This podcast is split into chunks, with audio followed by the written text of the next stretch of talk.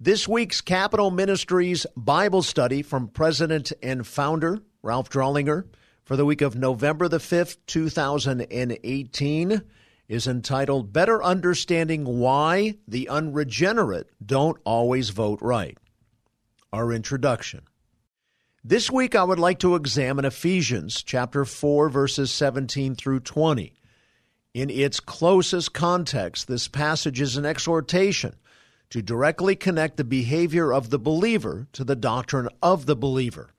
The New King James Version conveys that particular idea explicitly when it says, So this I say, therefore, signaling that what is about to be said is based on what has already been said.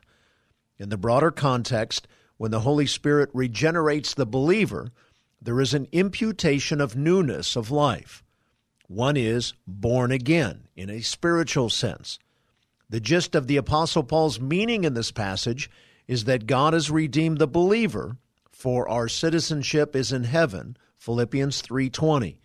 Therefore, our respective thinking, lifestyle, actions, and yes, even our voting should be drastically different than that of an unregenerated by the Holy Spirit individual. Even though the believer remains in the world post salvation, he is not to live according to the thinking or the ways of the world. Cross reference John 15 19. What follows then are biblical characteristics of unregenerate individuals, characteristics that should no longer be a part of the believer's life. Therefore, Ephesians 4 17 through 20 serves to illuminate why those who, biblically speaking, are in rebellion toward God, the unregenerate, have difficulty, amongst many other things, casting votes for matters that are biblically explicit and simple to understand. In one word, perspicuous. Mind you, what follows is a very powerful and direct passage, a passage most pastors today just skip over because it, so condemns those who are without Christ. But in keeping with my discipline of teaching the whole of the Bible, such a study is imminent and unavoidable.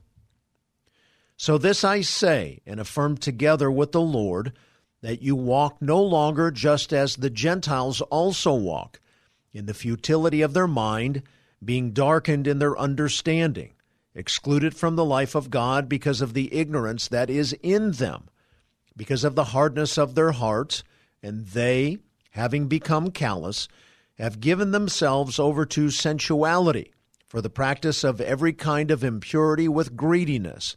But you did not learn Christ in this way.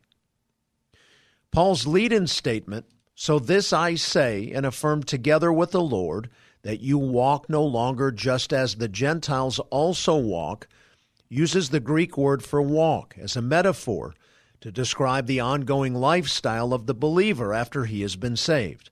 The believer is commanded to not walk just as the Gentiles.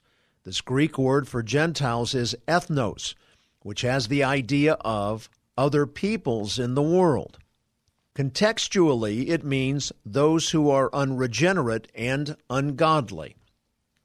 What follows are four characteristics of the unregenerate characteristics that should be foreign to those walking in and with a new nature who are in Christ, those who have, per the vocabulary of the passage, learned Christ. As you study what follows, compare yourself to the descriptors and ask yourself if these are descriptive of you or not. Hopefully, they are not. Futile thinking in the futility of their mind. The first of four descriptors of the unregenerate is keyed by Paul's incorporation of the Greek word translated futility, mateotes.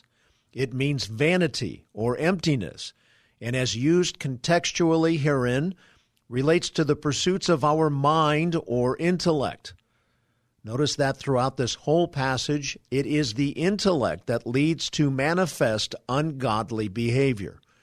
Accordingly, this passage identifies the fact that unbelievers think differently from believers. That should come as no shock to most, but it is attributed to the power of regenerative, transforming faith in Christ. The starting point of sin, according to Scripture, is their mind, not their environment. Why?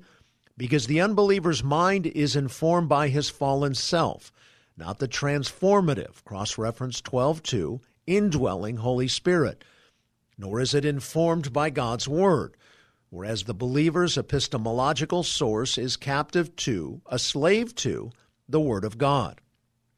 In essence, the non Christian is his own authority, and he reasons outward from his or her finite autonomy, starting with, well, I think.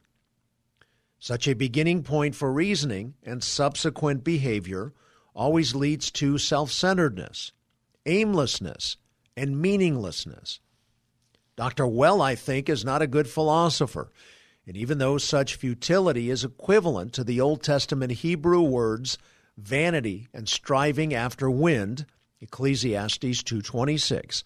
The unregenerate spend their whole life consumed by clawing and clamoring after the mental pursuit of wrong objectives. How sad. The believer on the other hand has come to know the living God of the universe, who has disclosed himself in the scripture. The believer's thinking therefore is not vain or empty because it is based on and beholden to a source outside of self, a source outside of his own fallen nature, God's revelation in the Bible.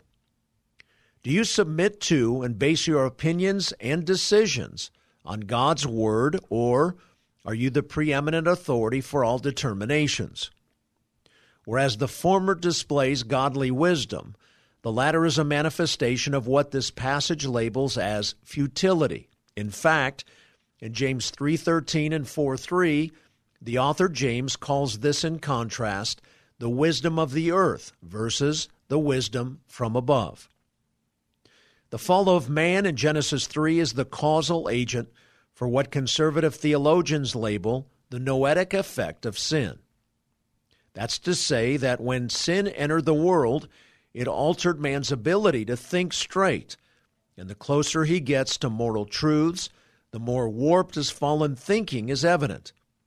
In summary of the point, the unregenerate are the victims of the futility of their mind, but we've only just begun to understand the whole thrust of this powerful passage. Ignorant, understanding, being darkened in their understanding, excluded from the life of God because of the ignorance that is in them, because of the hardness of their heart. Unbelievers are futile in their mind because they both ignore agnoia and harden porosis, their hearts, cardia. Porosis is a word used both then and now to identify a condition of hard formations in joints that would lead to immobilization, i.e., a paralysis or a petrifying effect. Paul uses this word to vividly picture someone who continually chooses to sin. As a result, they become increasingly immobilized, insensitive, and paralyzed to God's truth. This volitional direction leads to increasingly deleterious results, being darkened in their understanding of God's ways. Their intentional ignorance of God's truth serves to increasingly calcify their heart in other words, they have alienated and hardened their minds from the truths that are internally evident within them. God Himself says in this regard in Romans 1 18 through 20. For the wrath of God is revealed from heaven against all ungodliness and unrighteousness of men who suppress the truth in unrighteousness, because that which is known about God is evident within them. For God made it evident to them. For since the creation of the world, his invisible attributes, his eternal power and divine nature, have been clearly seen, being understood through what has been made, so that they are without excuse. This passage is a twin sister to the one under study. The reason unbelievers have no life in God is that they choose to rebel against God passively and or aggressively. They determine to ignore and suppress that which he has made evident within them. By mentally rejecting him, their understanding is continually darkened. For example, unbelievers become stern in their beliefs in Darwinism or evolution, which in summary states nothing times nobody equals everything. Others more religious in their outward persona, but nonetheless not repentant of personal sin or dependent on Christ in humility for their salvation, quote the findings of the Jesus Seminar, which voted out Jesus' deity. Such ridiculous viewpoints illustrate ignorant hearts. Better understood, the Greek word for ignorant hearts here is cardia, which means minds. All the while, they outwardly postulate biblically antithetical ideologies. They are suppressing that which they know deep down to be true. Later in his first chapter to the Romans, Paul succinctly describes the ungodly as ones professing to be wise, who in turn became fools. Chapter 1, verse 22. In 2 Timothy 3 7, Paul gives yet another descriptive insight, stating that unrepentant sinners are always learning and never able to come to the knowledge of the truth. Commentator MacArthur has insightfully summarized ignorant understanding this way quote, The ungodly are unresponsive to truth. Just as a corpse cannot hear a conversation in the mortuary, the person who is dead in his trespasses and sins, Ephesians 2 1, cannot hear or understand the things of God, no matter how loudly or clearly they may be declared or evidenced in his presence. End quote. And if you ever wonder why certain individuals on your subcommittee do not seem to get your biblical argument, here is the reason. Most likely, it's not because you lack perspicuity or communication skills. It is because they are spiritually incapable of getting it. They are spiritually deaf. Don't be offended or take it personally when others reject your biblical positions. This passage informs you as to why. You should absolutely expect it. It therefore follows the greatest need of the unbeliever is a spiritual hearing aid, new life in Christ. Evangelizing your colleagues is the best way you can aid other members. Realize today that unbelievers, pre salvation, come into office with futile thinking and ignorant understanding, the first two points of this outline. It is therefore impossible for the unregenerate lawmaker to vote biblical in ways pleasing unto the Lord all the time, my friend. Their hearts, says Paul, have a sinful bias. Praise God when they do vote right. It is this realization, this is the precise reason why your proffering of saving faith is essential to, and a prerequisite for, any societal change for the better that might be wrought through policy enactment. Take note your evangelism skill as a public servant is more important than your elocution of solid policy positions. Wise up to this. That conclusion is based on this week's passage. You need to embrace what the Word of God is saying to you, lest you continually spin your wheels with lesser priorities while serving in government. What is doubly sad about the unregenerate politician is this when public servants continue in their hardness, God will give them over, and the sinner will seal his or her own fate. They become forever excluded from the life of God. Cross reference Romans 124, 26, Revelation 22:11. Learn to identify those in this spiritual condition. As sad as this biblical reality is, and as difficult as it is to exegete what God is saying in this passage, the longer a person rejects Christ, the greater his depravity becomes.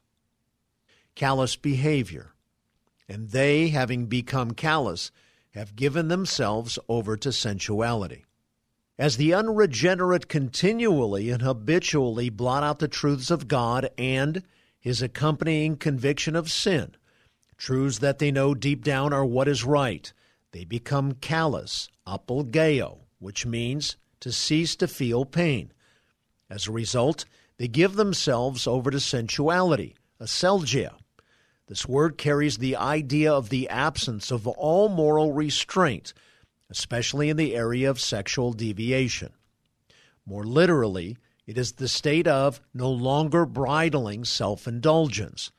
In the same context and use of the same word, the Apostle Peter describes those characterized by aselgia as people who are daring and self willed. 2 Peter 2 10 through 12.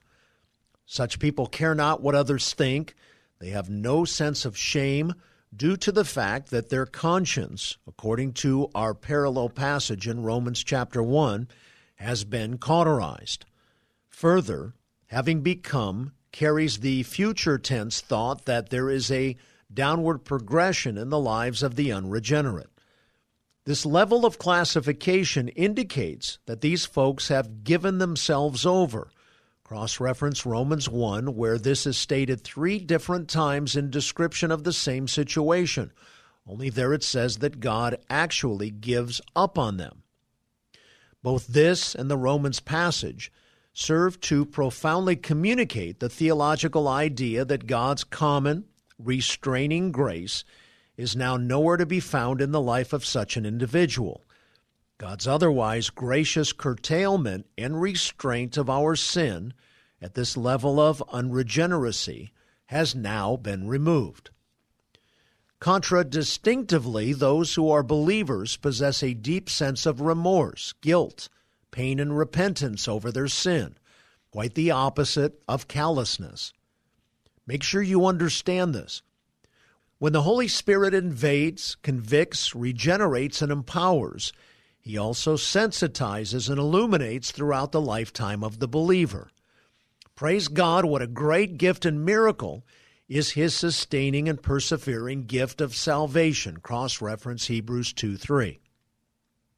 Politicians in this state of spiritual degeneracy are impervious to the moral depravity of their ways and their votes. In their callous behavior, they carry not the mind of God whatsoever nor should anyone expect them to.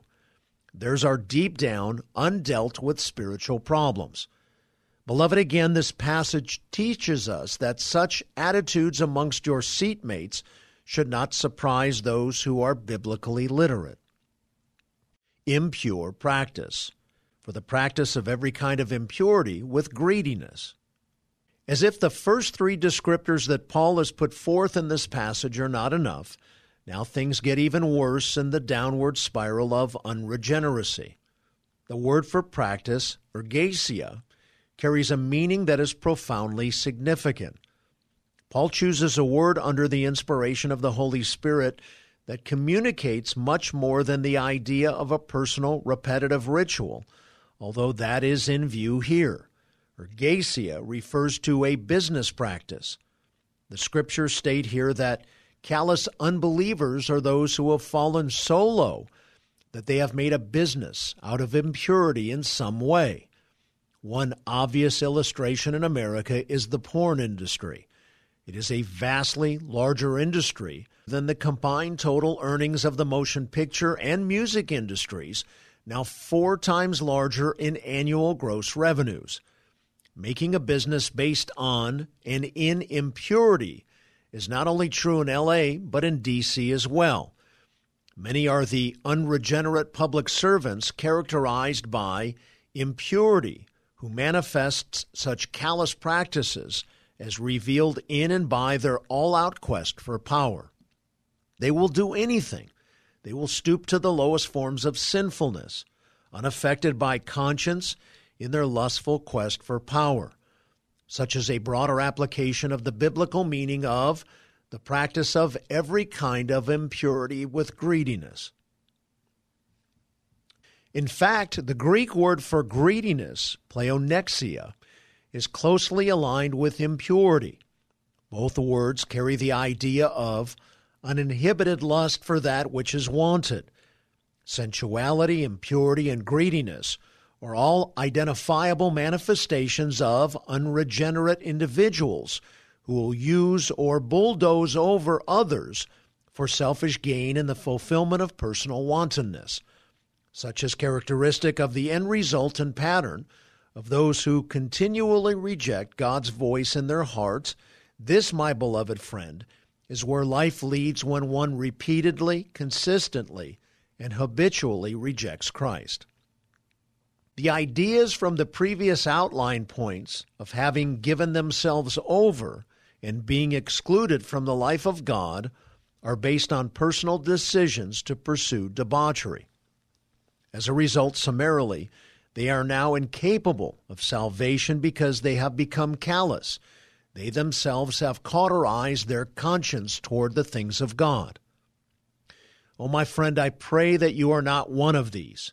At the risk of sounding harsh and unloving, the phrase, throw the bums out, is an appropriate, biblically based response as to how believers should treat such hardened individuals who now hold or seek public office. When politicians are motivated by such base, selfish attitudes, wherein they are in transactional benefit from the things impure, it is obviously impossible for them to vote correctly now or in the future. By the grace of God, not every unbeliever is this hardened who serves in public office. But those who are transactionally evil, those individuals commensurate with corruption, are those who should be shown the door. Even more sad than that is the biblical conclusion in terms of the possibility of their salvation. Individuals who are characterized by the practice of impurity, Paul says, are beyond being reached by the message or messengers of salvation. Lest you think this is an isolated interpretation or a skewed biblical text, Jesus said in this regard elsewhere, Do not throw your pearls before swine, Matthew 7 6. And again, three times Romans chapter 1 states regarding such individuals, and God gave them over. Beloved, it is your biblical responsibility. It is in your keeping, in obedience to God, that you identify such corruption and act appropriately. There are some in D.C. who are elected to office whom you should be witnessing to, and some who you should be working to remove because they are so far gone beyond remedy, as identified by their greedy involvement with things impure. Cleansing DC is a good idea, don't you think? Or summary. It is not difficult to see the downward progression of these four aforementioned horrible characteristics of unbelief. I see at least three conclusive takeaways from this passage relative to public servants. They are A. Rejecting Jesus Christ leads to terrible behavior and practice. These characteristics and one's progression toward degeneration are true of every unbeliever. Billy Graham used to reflect the truths of this Ephesian letter passage when, in his evangelistic sermons, he would say, You may never get this opportunity again to profess your faith in Christ. Today is the day of salvation. Come forward. Certainly, that not every unregenerate individual is so far along in this identified progression of sinful hardening attests to the restraining work of the Holy Spirit, or again, what is referred to theologically as common grace. This is a protective shield that God bestows on both the believer and unbeliever, righteous and unrighteous. Cross reference Matthew 5:45 and helps to curtail and diminish the deleterious effects of the fall, the truly severely drastic realities of the fallen world in which we live. B. The proclamation of the Word of God serves to both preserve and illuminate.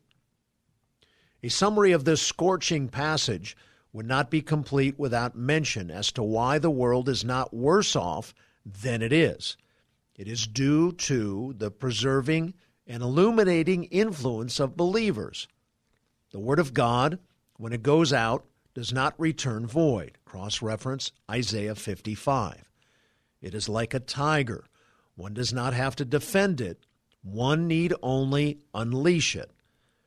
It says of itself that it is living and active and sharper than any two-edged sword. Hebrews 4:12.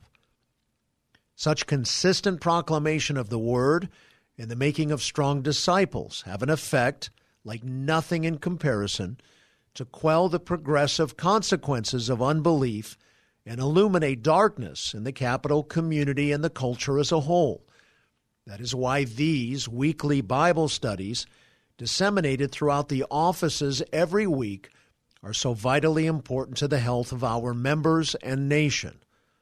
Like radiation that impedes the progression of cancer, the proclamation of the Word of God amazingly thwarts the rot and illumines the darkness of otherwise unbridled and degenerative unbelief. And see how is your walk with Christ. And lastly, the main point Paul is making is further signaled in his admonition at the conclusion of today's passage. But you did not learn Christ in this way. This rebuke has a present applicability here in the capital. In other words, these progressive, sinful traits should be far from characterizing any and all, all true believers. The fact that some members who are regenerate in Christ still vote incorrectly on biblically explicit issues. There can be honest disagreement with non biblically explicit issues, is to act in callousness to the perspicuous teachings of God's holy word. If you are saved, you must mature in Christ to the degree that it affects both your inward thinking and outward actions, which most definitely should include the way in which you vote on moral issues. Cross reference 2 Corinthians 5:20. If you are saved, then show it in DC. Courageously proclaim to others that you have learned Christ in this way. This concludes our Bible study for this week. May God bless you deeply. Thank you for all you do on the Hill and in our great country. This is Frank Sontag.